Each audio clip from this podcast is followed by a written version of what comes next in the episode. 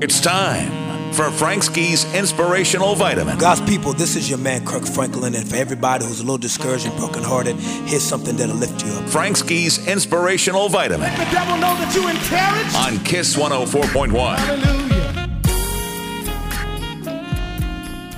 This inspirational vitamin is about the inspiration. You know, I'm often asked to speak to groups of people, and every now and then I get asked this similar question What is the key to success, and how do you get it? Well, I like to tell people this way you judge yourself as being successful not about what you've accomplished or what you've obtained, but how much you've inspired other people in their lives to be successful. Judging yourself on how much you've inspired other people is how you determine how successful you really are. There's somebody out there right now that needs your encouragement or your influence to take them to where they're going to go in their life.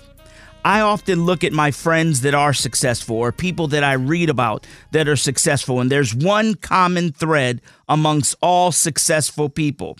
They've all inspired other people to be successful too. So, the key to success is inspiring others. I'm Frank Ski, and that, that's your inspirational vitamin.